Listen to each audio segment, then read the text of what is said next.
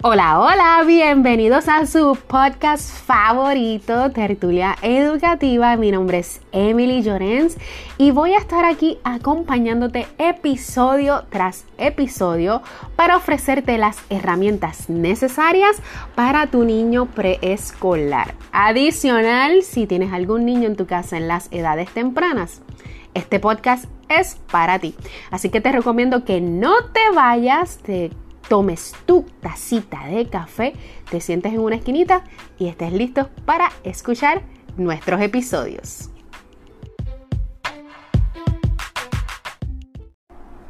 Episodio número 1.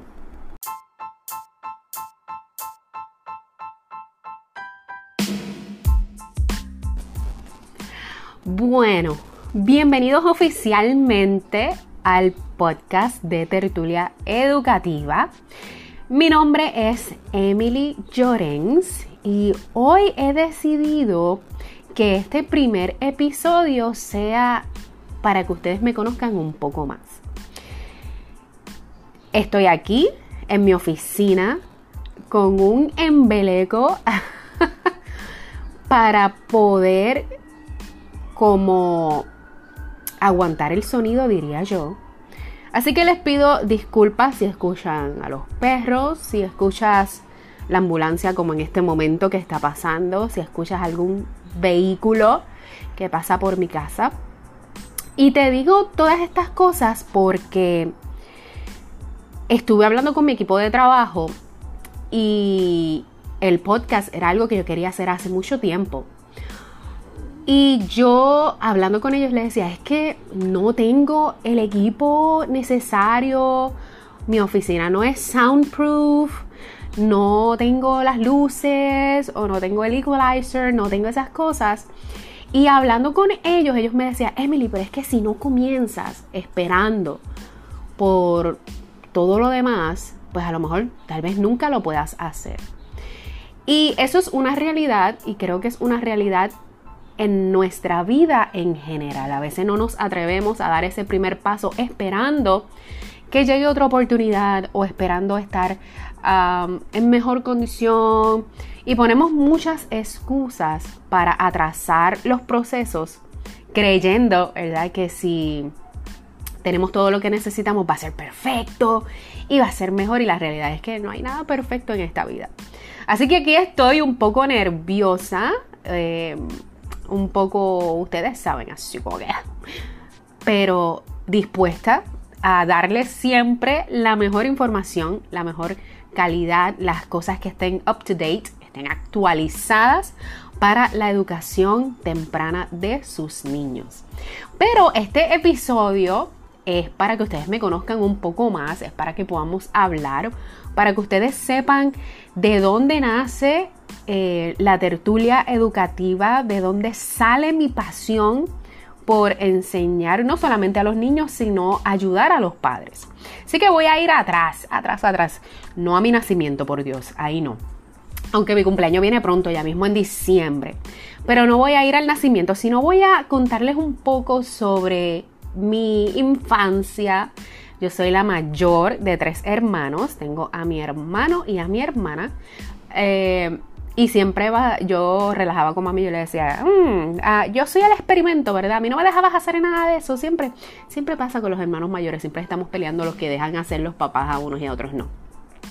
Y pues mis hermanos tuvieron otras libertades que yo no tuve, pero siempre todavía de adulta, ya casada y con mis hijos, siempre le digo a mi mamá, ay, ¿verdad? Pues como yo fui el experimento, y pues no le queda otro remedio que reírse. So, soy también la mayor de mis primos, de parte de mi abuelo y abuela.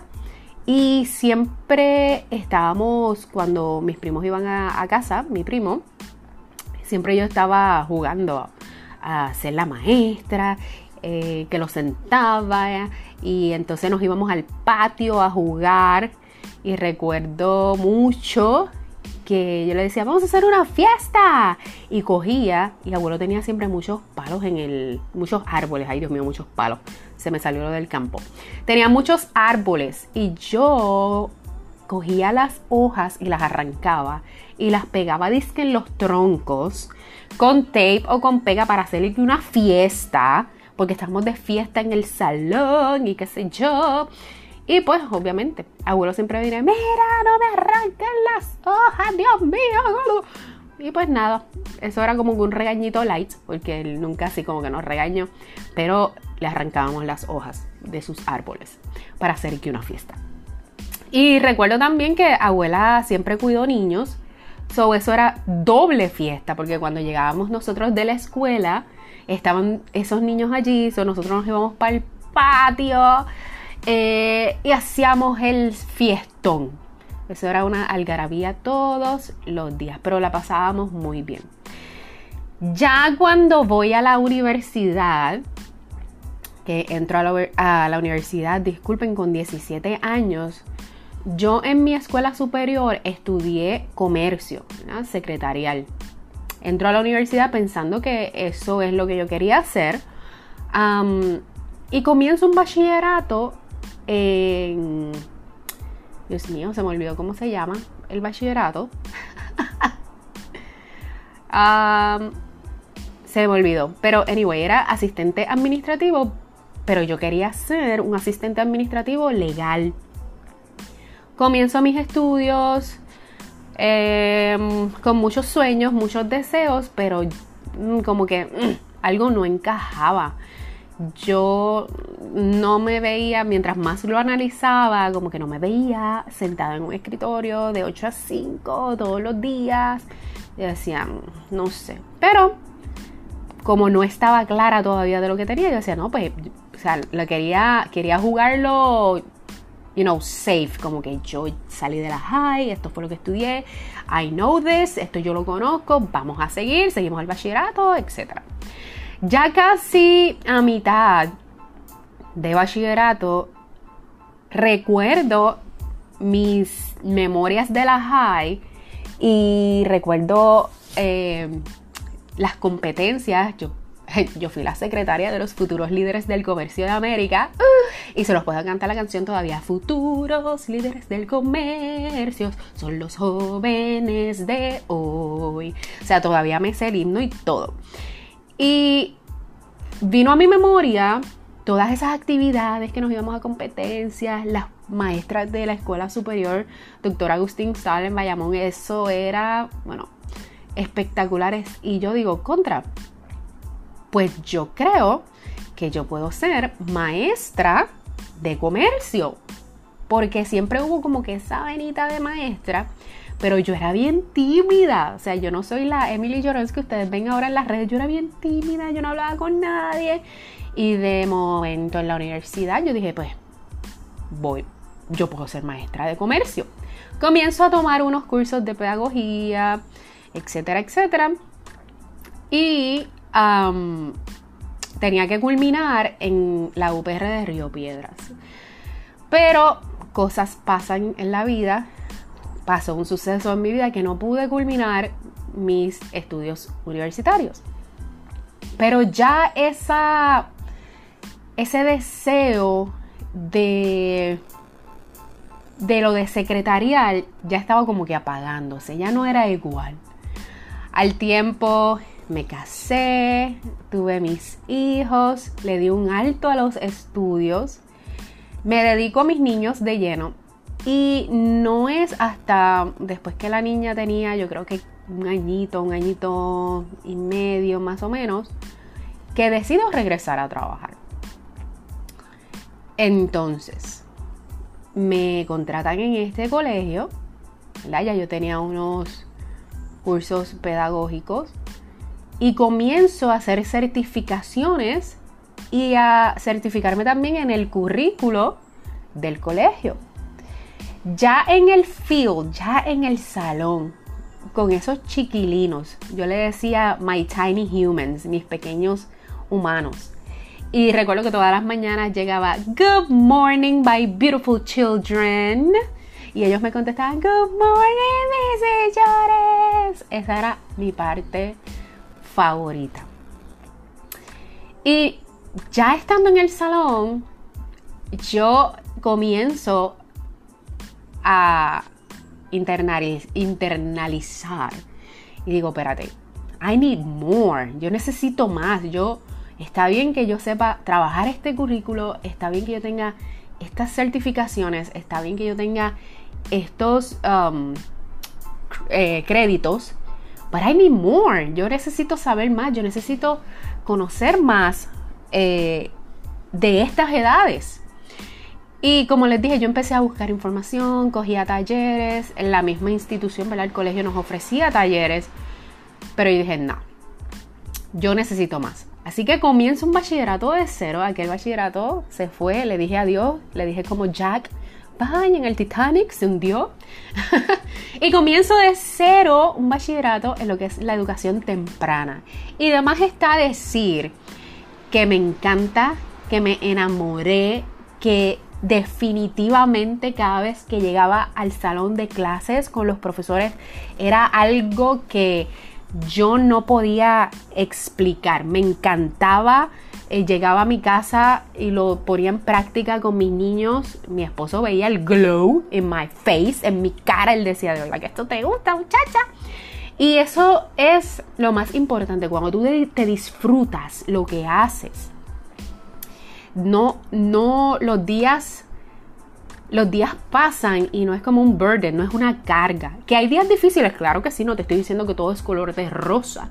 Claro que hay días difíciles, pero no es una carga que tú sientes como que, ah, otra vez, Dios mío. Y definitivamente eso fue lo mejor que me pasó. Yo pude llevar todo ese conocimiento aprendido al aula donde mis niñitos, la clase fue se daban espectaculares. hubo un cambio también en el ambiente con los niños, con compañeros de trabajo. Les digo que fue algo espectacular. Definitivamente, ese, that, that thing, that was my calling. Ese era mi llamado. Y a pesar de que ahora, ¿verdad? Ya lo estudié, tengo mi bachillerato, tengo certificaciones también. Hace poco hice una certificación en neuroeducación, que ese es otro tema que me encanta tanto, porque estuvo a aprender el, cerebro del niño, cómo funciona y cómo utilizar eso a tu favor y a favor de la educación, del aprendizaje del niño. Pero eso vamos a hablar más adelante. Pues a pesar de todas esas cosas, hace unos días yo me senté a analizar porque eso es algo bueno que cada ser humano debe hacer, como sentarse, hacer esa introspección, analizar su vida, si hay algo que no le gusta, cómo lo puede mejorar.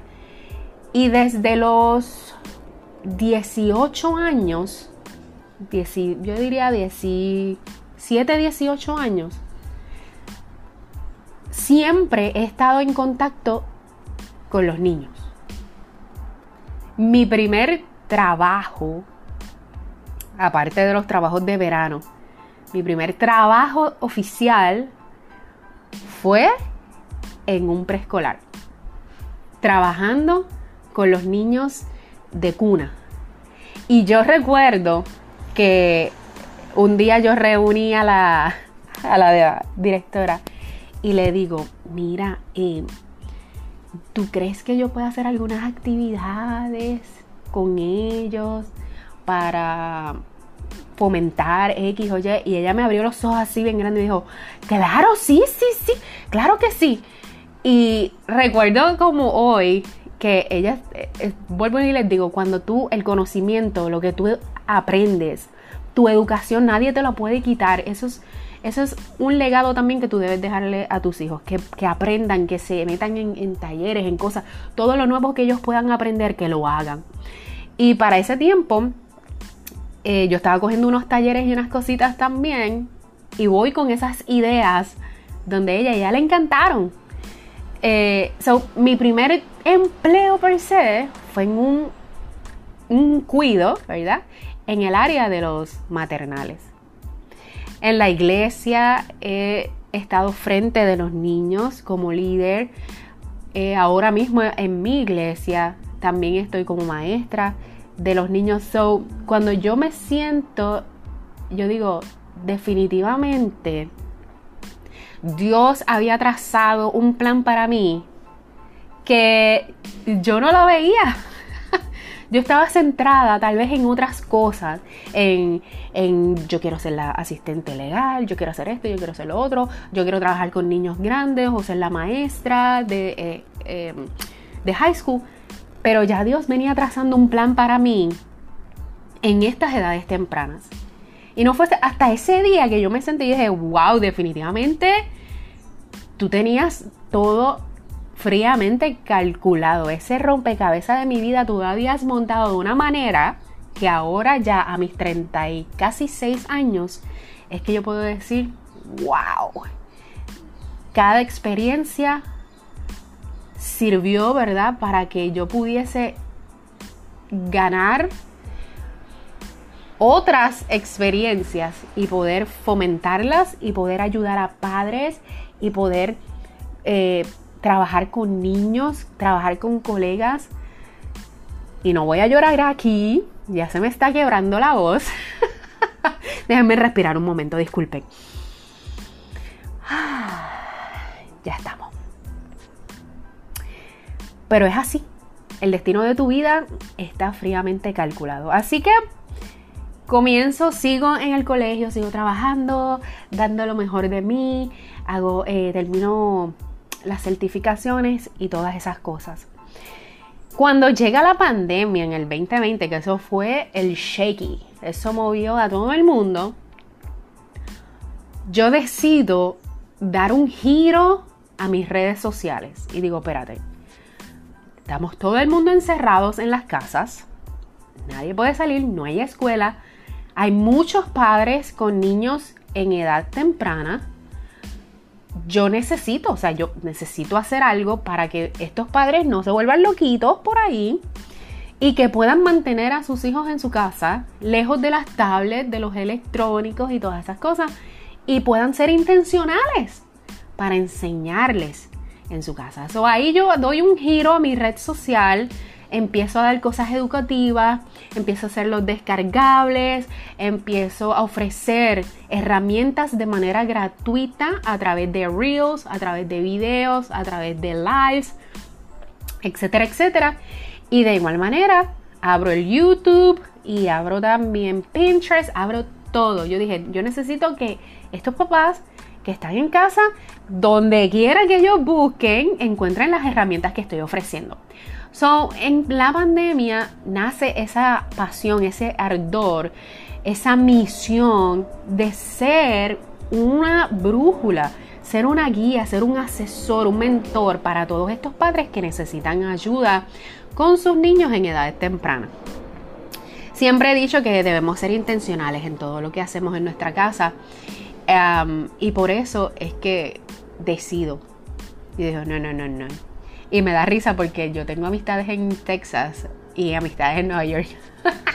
y ellos me dicen, mira, yo estaba así dando scroll al Instagram y de repente sales tú. Y yo, espérate, yo como que esa muchacha la conozco. Pero, si esa es Emily, mira.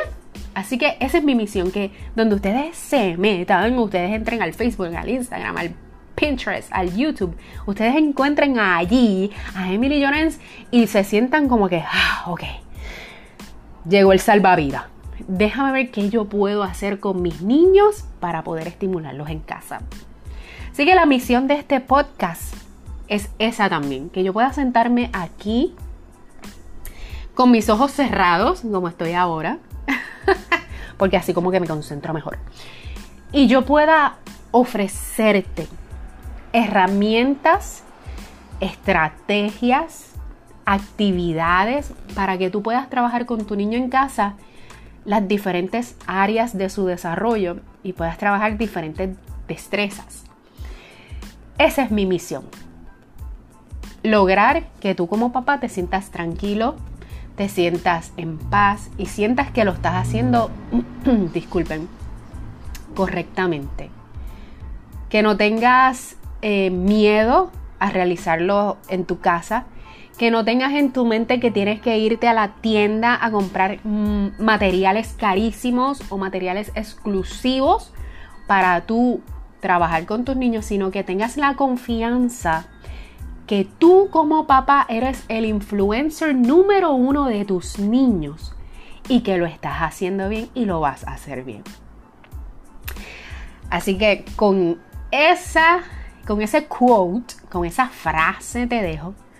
Recuerda que eres el influencer número uno de tus hijos. Y ellos siempre van a estar mirando a papá y a mamá para ver qué es lo que me van a enseñar el día de hoy. Recuerda que somos un espejo y nuestros hijos se van a reflejar en nosotros.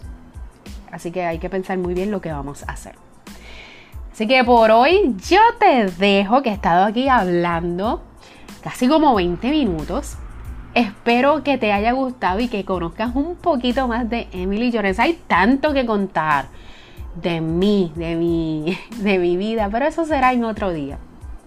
Hoy te dejé con este pisco Así que espero que te quedes conmigo en más episodios de tu podcast favorito, Tertulia Educativa. Y será entonces hasta una próxima ocasión. Les mando un beso, un abrazo virtual y disfruten su viernes. Bye bye.